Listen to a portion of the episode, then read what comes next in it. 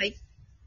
えー第28回、好きなワルツのラジオ、えーコラージュ作家の井上陽子です。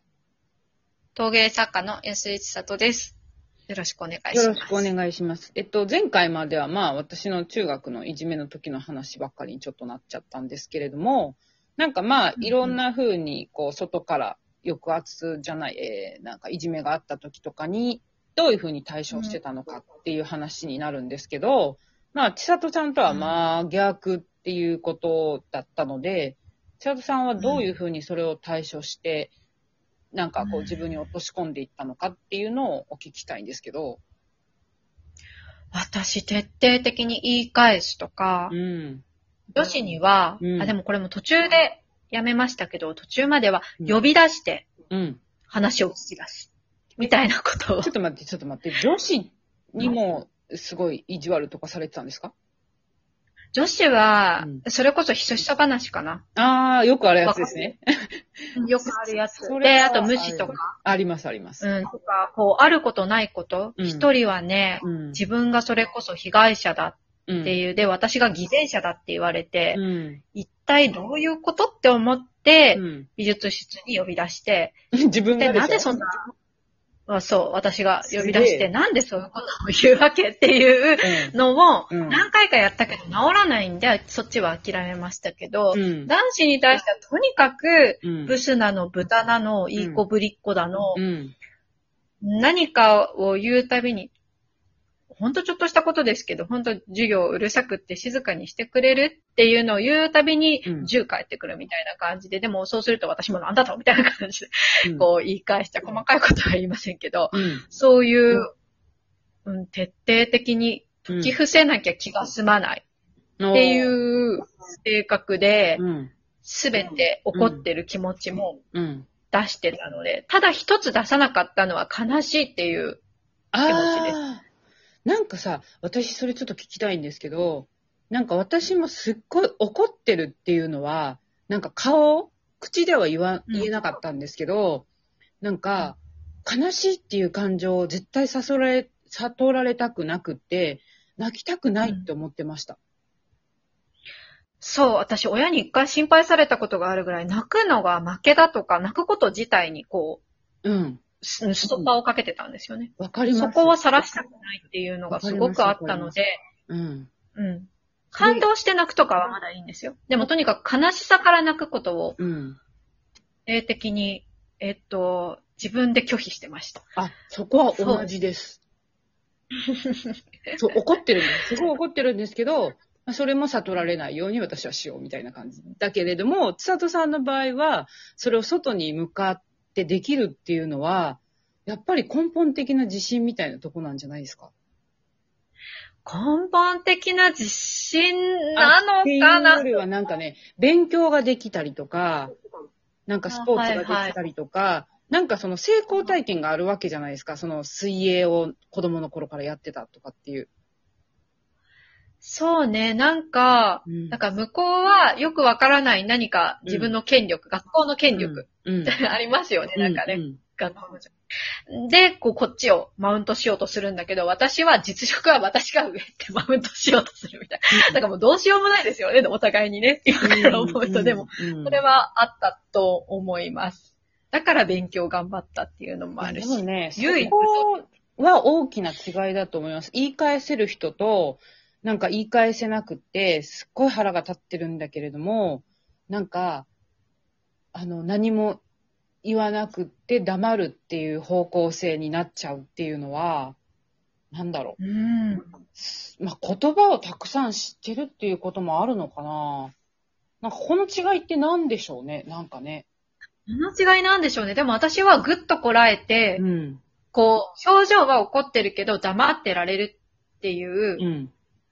のってうん。いいなと思うので、まあ、ないものねだりですけど、そこでぐっとこらえられて、うんなんて言うんでしょう、ある程度沈殿していくと思うんですよ。はい、はい。その思いはいまあ逃げ帰るにせよ、沈殿しなければ、はいまあ生きていられない。うん、何かしらの傷としてでも刻まれるでしょうけどね。でもそこのはい時間をこらえられないんで、はい。いやー、でも多分こらえられないから、ええとかそっちに行ったんじゃないですかね。あ、でも、その、代替えっていうんですか、そうそうそうそう。なんていうんだ、なんていうんだっけ？私結構ボキャブラリーないんですけど、その、変えられる、その、方法はあ。ったっていうのはすごい大きかったけれども、うん感情はやっぱり抑圧したことはあまり今の自分の制作にとって全然良くないですね。あそうなんですか？でも今では割と、あの、私が出会った時の陽子さんは感情表現豊かな人。今はね、あの、なんだろう、言っちゃいますけど、でもなんか実際に本当に感情の解放って、なんかそういうことじゃないかなと思います。あの、うん。感情はまあまあ出してるかもしれないけど、はい。本当の感情ってそういう感じで、本当にこう閉じ込めた感情って多分違う気がします。はなんかあのう。うん。本当に自分の素直なところにたどり着いてないので、今制作にしても何にしてもね。うん。でもその感情の解放ってこれ一生かかるんじゃないかなと思うんですけどね。閉じた分とか、でも私も結局悲しい部分に関しては、うん。怒りでもって蓋してるので、うん。うん。できてないから、うん。そこはね、うん結構重々しいものが残ってる。そうまだなんか千里ちゃんの中に整理されてないものがあるんじゃないかなって思いますね。あります、あります。なんかねすよ。うん中学の話はそんな感じで大丈夫ですか？うん大丈夫です、大丈夫です。なんかね、ちょっと私の話になっちゃって申し訳ないんですけど、あのうん今救急車が通ってます。すいません。ラジオにあるあるなあるある感ね。あの、なんか、友人とか、なんかいろんな人に言われるんですけど、結構そこそこのレベルまでは、なんか作品にしても、なんか持っていけるけれども、なんていうのかな、うん感情ってものがあんまり感じないよねって言われるんですよ。ほう。で、なんか、まあ、感情的になりたくないっていうのもあるんですけれども、それは本当の自分の感情を解放してないからなんじゃないのって。だから作品に対して、綺麗だけれども、なんか、伝わらないんだよねって言われた時に、私すごいドキッとするんですよ。そうなんですか？うん。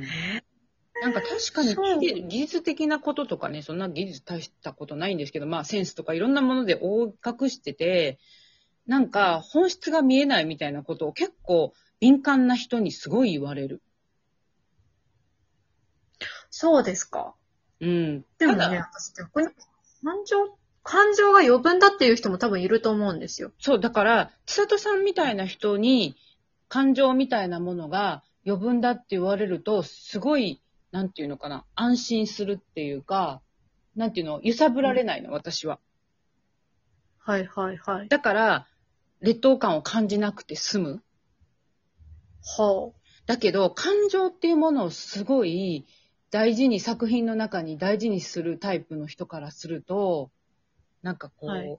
感情が伝わらないとか、作品が伝わらないって言われた時に、私は、ってなんかすごい凹むんですけど、例えば、うん。あのーなんていうのかな、千里ちゃんもそういうふうに言ってくれるし、デザインが好きな人とか、うーん、うん。なんだろう。まあ、シンジ君っていう、あの、共通のね、千里さんとのお友達がいるんですけど、あ、もう一人、もゆくんってお友達もいるんですけど、あの、その4人で話してる時とかに、あるうん。一定の特定の感情を想起させるような作品じゃなくていいよねっていう話が出た時に、私ものすごい安心感があったんですよ。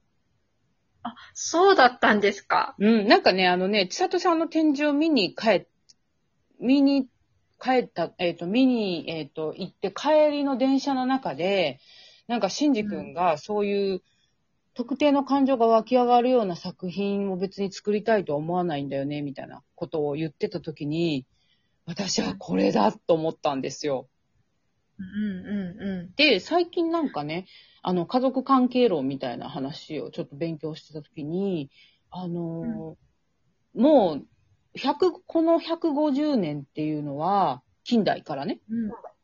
はい。あの、感情っていうものをすごい大事にされてきた、その価値、感情っていうものにすごい価値があるとされてきた時代だったって言ってたんですよ。だから、絵画とかその、そういうものも、感情表現みたいなものをすごい価値がある絵画みたいな風にされてる？はい。っていうところとすごい結びついたんですよね。はい、はい、はい。だから、なんかね、うん。私の友達はそういうのを言ってるんだと思うんですよ。あの、感情が伝わる作品がすごいいいっていう風に。